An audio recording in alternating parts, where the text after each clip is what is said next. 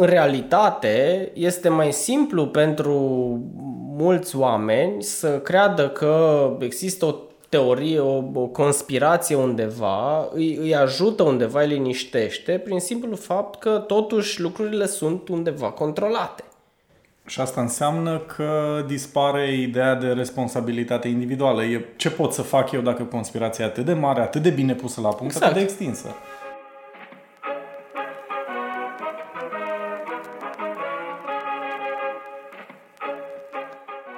Ascultați Civicult, un podcast powered by Forum Apulum și sprijinit prin Fondul pentru Inovare Civică.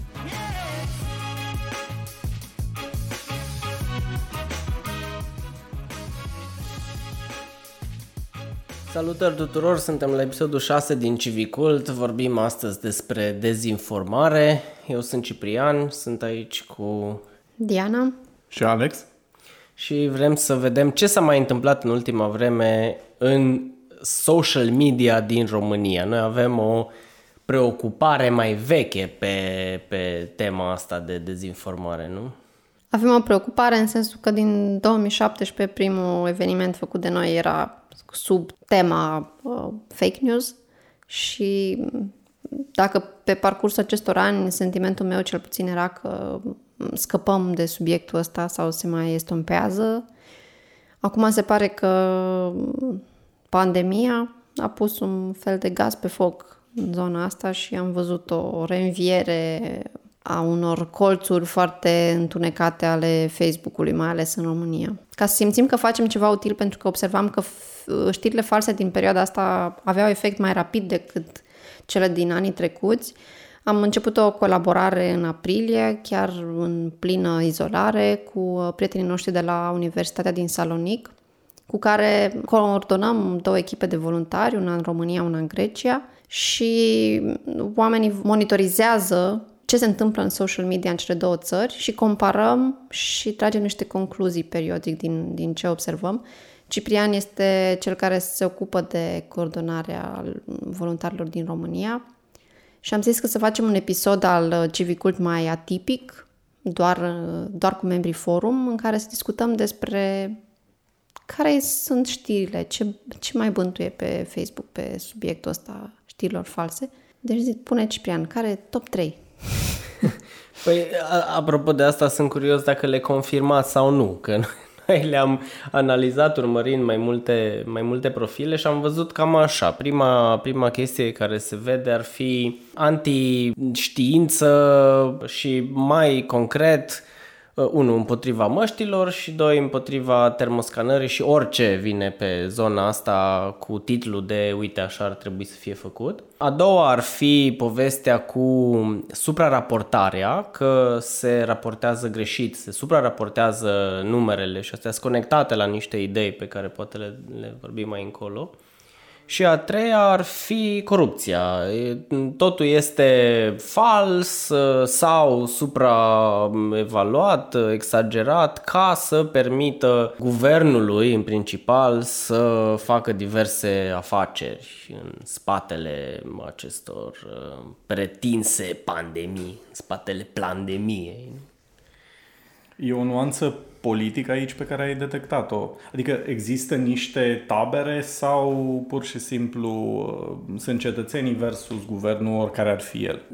Sunt mai multe, mai multe tipuri de oameni care împing chestiunile astea. Sunt unii care clar au agendă politică și toacă zi de zi, zi de zi guvernul sau personaje din guvern Uh, sunt și oameni care sunt interesați de altceva sau care pur și simplu s-au uh, simțit ei așa mai, uh, eu știu, afectați de regulile astea care s-au impus în ultima vreme, dar eram curios din perspectiva voastră ce ați văzut în feed-ul vostru, așa, în zi de zi, dacă se confirmă ce am descoperit. Mie mi se pare, apropo de primul tip de știri, că n-ar fi vorba de o opoziție la adresa științei, ci de o folosire destul de perversă a științei, pentru că, de fapt, toate teoriile astea care circulă au uh, cel puțin uh, spoiala științei. Uh-huh. ele preiau un limbaj, într-o anumită măsură și o structură de argumentare. Ele vor să dea impresia de legitimitate, mi se pare mie.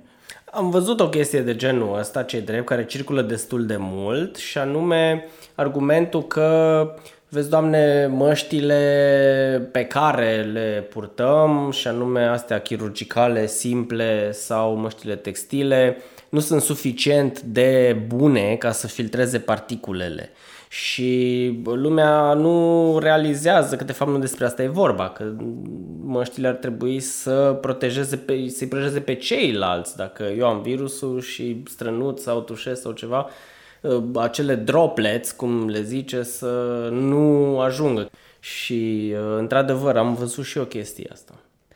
Mie mi se pare că termoscanarea nu mai e foarte prezentă. A fost, a fost un pic, într-adevăr, și a dispărut, dar toate temele care au un pic, un pic de, de zonă din asta sunt uh, foarte instrumentalizate, ca să zicem așa. Da, și se promovează ideea că dacă respecti în tocmai regulile fără să le pui sub semnul întrebării, ești oaie sau ești, uh, ai botniță, da. deci se promovează ideea de subordonare. Asta, asta mi s-a părut foarte, foarte fascinant și am, uh, am uh, asemănat-o recent cu ceea ce văd pe la universitate, cu studenții care se laudă că, că care am învățat mai puțin, da? Și aud din când în când, chiar înainte de examen, vai, eu n-am reușit să învăț decât o oră, a, eu nici nu știu ce examen am. Cei mai cool sunt aia care ei nu, nu, nu, they are too cool for school, cum se zice. Ei sunt eficienți, de fapt. E vorba de o eficiență acolo, de a obține beneficii mari cu puțin efort. Dar cine distribuie știrile astea?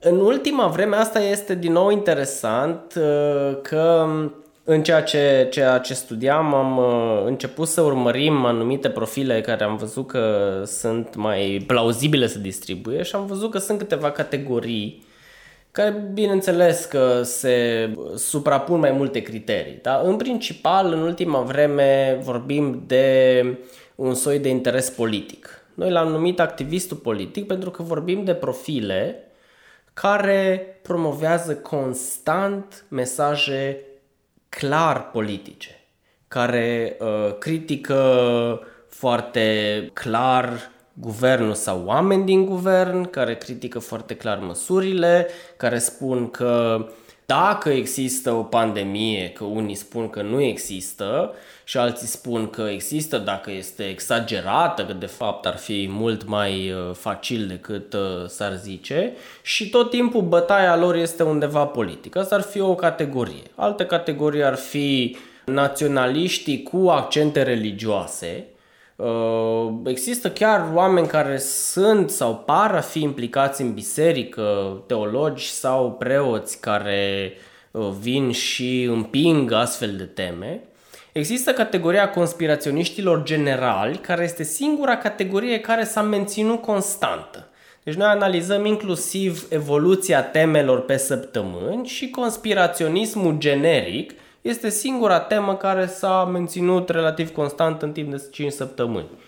Și mai există, am uh, numit-o noi Q, de la o uh, conspirație Q Anonymous, o conspirație începută prin Statele Unite și care, bineînțeles, a fost uh, copiată un pic și în România și care, pretty much, este un amestec de Uh, extremă dreaptă și teorii conspiraționale. Dacă putem să zicem așa, este a conspiracy to rule them all. Cum, cumva concluzia mea este că știi ce povestești tu, știi ce am mai citit și eu pe internet, este că nu avem nicio teorie originală. Avem vreo teorie originală a conspirației? În România vorbesc? Mm, nu, nu, nu cred că este nicio teorie originală. Păi dacii liberi, nu, nimic? Nu scot nimic original? Dar Se nici pa- ei nu sunt originali. Da. Ei înșiși. Da, exact. Nimic nou. E ceva ce diferă substanțial în România față de ce am citit în rest sau de ce știm de la colegii din Grecia? Nu, între cele două țări există diferențe, bineînțeles. În Grecia există foarte, foarte importantă este tema refugiaților și tema relației dintre creștini ortodoxi și musulmani. Acolo se împinge foarte mult pe a Uh, sublinia sau a alimenta acest conflict. În România acum nu avem uh, musulmani și nu avem uh, probleme cu refugiații că vor să plece din România, nu vor să vină. Tema asta lipsește. Singura chestie care a fost particulară la un moment dat a fost cu pădurile. Dar așa au dispărut. Deci în, primă, în prima fază a studiului nostru apăruseră, devenise foarte cunoscută sau interesantă pe social media tema că, vezi, doamne, la adăpostul pandemiei au crescut uh, exploatările ilegale de lemn, că se exportă foarte mult, au început să apară niște poze Da, la, false la, pe tema. la fel auzeam și de la prieteni din Ucraina, că e același, Da, e aceeași poveste. suntem... Mie, apropo de asta, mi se părea foarte interesant că la început, prin martie, apăreau foarte multe știri despre ce ar trebui să faci ca să te ții deoparte de virus. Și în România era povestea cu lămâile. Maica mea îmi povestea că a crescut prețul la lămâi. N-am, n-am verificat asta, deci nu știu dacă are ea dreptate sau i s-a părut. Dar povesteam cu o prietenă din Armenia, care în același timp îmi spunea că la ei era povestea cu chimbiru, care te apără. Și glumeam cu ea și am zis, păi, din știrile astea false putem să facem o limonadă, adică tu cu ghimbiru, eu cu lămâia, mai găsim încă niște ingrediente și, na, facem ceva. Și după aia o prietenă din Ucraina spunea că la ea, ea era cu usturoiul. Era Dar și apa călduță, deci cred că tot nu ar merge. apa călduță care le unește pe toate, cumva. Interesant e că nici astea nu sunt neapărat originale, că și ele au apărut în diferite variante și au fost traduse din diferite părți și foarte interesant e că au dispărut. Deci, într-adevăr, în, noi suntem în al doilea raport, acum urmează să-l publicăm și în primul raport uh, apăreau chestiunile astea, la fel cum apărea 5G-ul, dar și 5G-ul a dispărut. 5G-ul care era fie cauză, fie efect al COVID-ului și acum nu mai zice bă, sunt câțiva, foarte, foarte rar, care mai amintesc de 5G. Au dispărut pur și simplu. Și Bill Gates parcă a mai scăzut un pic. Am în- înviat Soros în, între timp. Ah. Deci Bill Gates încă apare. Ce e interesant, apropo de ce studiam noi în Grecia, Bill Gates este mult mai pronunțat ca persoană. În România a scăzut de la începutul pandemiei până acum, deși încă mai există. În special în rețelele de Q, acolo ei sunt foarte cu elitele și Bill Gates bifează multe din categoriile astea. Dar uh, uh, în România a mai scăzut Bill Gates, în schimb a reapărut Soros, mai ales o chestie iară foarte interesantă, cum au început uh, protestele și mișcarea Black Lives Matter în Statele Unite, incredibil, au apărut și la noi. Și Soros a apărut în corelație cu alea. Dacă nu știați, Soros le finanțează. E mai vagă corelația asta. În cazul lui Gates, cel puțin exista un interviu anterior, el încerca să previzioneze un pic lucrurile și atunci... Și a și murit, a fost și arestat în pandemie. Bill Gates a trecut prin foarte multe stări. Păi nimănui nu i-a fost ușor, aparent. Așa, uh, da. Dar pun pariu că nu știți cine a fost recent arestat. Soros? Tom Hanks. Ah, Tom Hanks. Da, e... Ah, de ce? Că el a fost bolnav? Care s-a vindecat. Nu, Tom Hanks este partea elitei astea care este acel uh, deep state pe care toată lumea îl Asta vântură. cumva uh, e ceva o trăsătură, uh, nonsensul, mă rog, pe lângă nonsensul general, nonsensurile astea particulare, notele astea funny, pentru noi, din teoriile conspirației, sunt ceva specific. Citeam despre Google-ul, mișcarea, de care nu o să intrăm în detalii, puteți să căutați pe internet, e o poveste mai lungă și la fel de amuzantă. Uh, Oamenii care cred, care sunt adepții mișcării, poartă cămăși hawaiene. Why not? Exact. În timp ce ies cu armele și sunt, nu cred în puterea statului, sunt libertarieni duși la extrem. Și toată lumea se întreba de ce poartă niște bărbați în toată firea cu tita mai armele, niște cămăși hawaiene și eu am spus pentru că, uite, așa. Dar Nu are niciun sens, dar există. Și o să găsiți poze pe net cu bărbați Să cu niște... înveselească un pic atmosfera pentru că e destul de apăsătoare și de gri. Exact. E, e foarte interesant că mișcările astea funcționează într-o logică um, în care you, you, are, you can never be wrong, so you can never prove them wrong. Și apropo de ce ziceam înainte cu Tom Hanks că a fost arestat, Tom Hanks a fost invitat să uh, vorbească la un talk show din ăsta din Statele Unite după ce cei din uh, teoriile conspiraționale au zis că a fost arestat. Și care a fost reacția lor? A, ăla este un deepfake. Da, întotdeauna există o explicație, un soi de deus ex machina, așa, o explicație trântită, fără foarte multă logică. Exact. Pentru că, de fapt, cred că nu logica uh, o urmăresc adepții teoriilor, ci o stare de bine, am senzația. Uh, liniștirea propriilor uh, temeri. De ce, de ce în loc să purtăm o mască, alegem, nu noi, în general vorbesc, sunt oameni care aleg să creadă teoriile astea, care sunt foarte complicate, de că trebuie să le repeți de câteva ori ca să le ții minte. Eu cred că mes- mesajul, de fapt, pentru majoritatea e foarte simplu și anume, cum ziceai mai devreme, nu fiți oi, nu purtați bodniță, nu, nu vă supuneți uh, guvernului, fiți independenți. Nu, mesajele nu sunt foarte complexe și foarte logice, nu stă nimeni să calculeze care Plus nevoia, aș adăuga eu, de a te simți special. Tu ai înțeles ceilalți nu. Da, și, și ideea aia că oricât ar părea de, de ciudat, în realitate este mai simplu pentru mulți oameni să creadă că există o teorie, o, o conspirație undeva, îi, îi ajută undeva, îi liniștește, prin simplu fapt că totuși lucrurile sunt undeva controlate. Da? Adică dacă ai de ales între a crede că uh, Există o pandemie globală în care mor sute de mii de oameni și nimeni nu poate să facă nimic.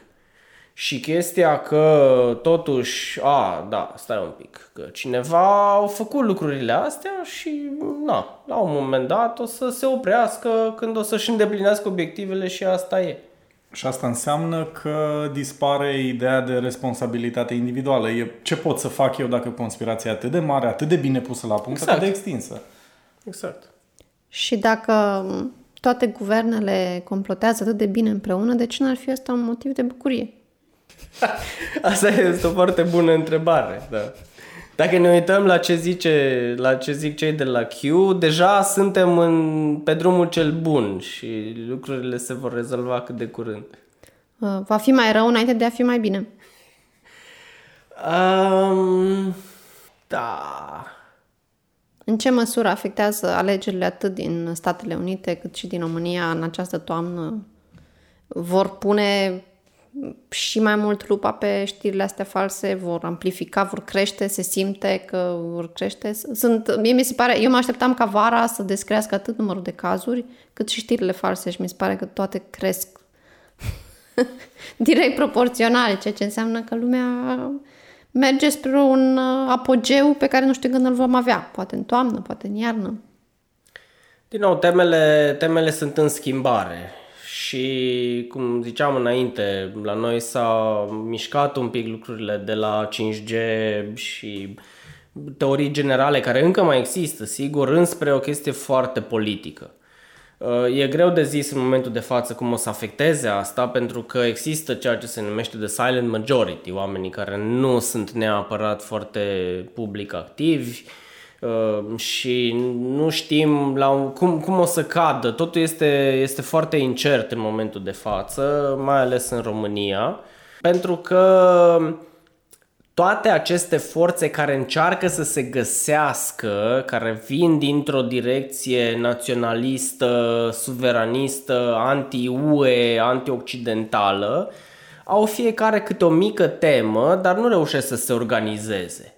Uh, se mai, se mai cunosc și au reușit cumva să... Să se mai suprapună pe anumite Să se mai teme. suprapună exact pe anumite teme și au mai dat câte o mână virtuală așa, câte un gest, câte o chestiune, dar încă nu reușesc să se coreleze și să se coordoneze într-o mișcare globală cu un scop final foarte clar și uh, care să susțină, eu știu, pe cineva anume. Cred că nu există un uh, leadership în partea respectivă. E foarte simplu să faci cherry picking, uh, adică să, să alegi niște chestiuni care sunt criticabile și să le expandezi pe alea și să construiești o teorie uh, falsă până la urmă din asta ca să lovești în guvern și în măsurile care se iau, dar când vine vorba să construiești, să pui ceva în loc, nu cred că mai are nimeni ceva de spus. Și probabil și pentru că e o situație confortabilă pentru multe partide populiste să existe o stare de incertitudine. Da, De a pune niște semne de întrebare asupra orice face statul, de neîncredere în stat, de a accentua neîncrederea în stat da. și instituții într-o perioadă în care încrederea, într-o anumită măsură, în instituție poate fi vitală.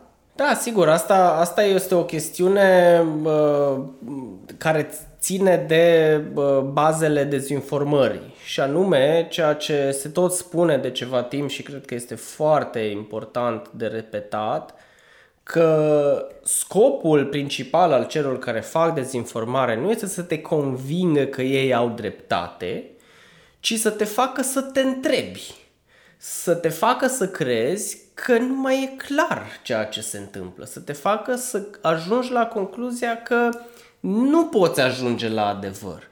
Să te facă să crezi, cum era cineva într-o conversație pe Facebook zilele trecute, că Măi, nu iese fum fără foc. Undeva ceva se întâmplă dacă toată lumea vorbește despre asta. Și în același timp să te facă să te simți special Sigur. și diferit și atunci te simți mai liniștit dacă te întorci la o viață care în momentul ăsta pentru mulți, pentru noi toți, e plin de incertitudini vis-a-vis de locul de muncă, vis-a-vis de sănătatea familiei. Încheiem și noi. Uh, Vom mai avea, cred că, multe subiecte livrate de social media în perioada următoare, pe care să le discutăm. Și, nu știu, un gând bun de final? Trecem Purtați cu bine? mască, distanțați-vă social, băi. Nu pot să repet de suficient de multe ori. Sunt studii noi.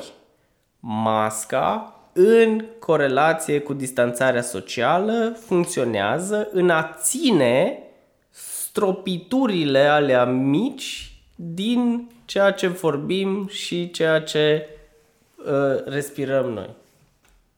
Alex? Și puțină distanțare, cred, de social media, poate, că de la asta am pornit, uh, puțină filtrare a știrilor în sensul reducerii ei. Cred că mai puține știri uh, fac mai bine. Și știri din surse verificate. Și știri din surse verificate. Da, dar asta cere un dram de încredere, un pic, care a fost pusă la îndoială de multe dintre categoriile astea luate în discuție. Și de asta poate, în general, mai puțin va însemna un pic mai bine. Și să luăm fiecare zi pe rând. o zi faină tuturor!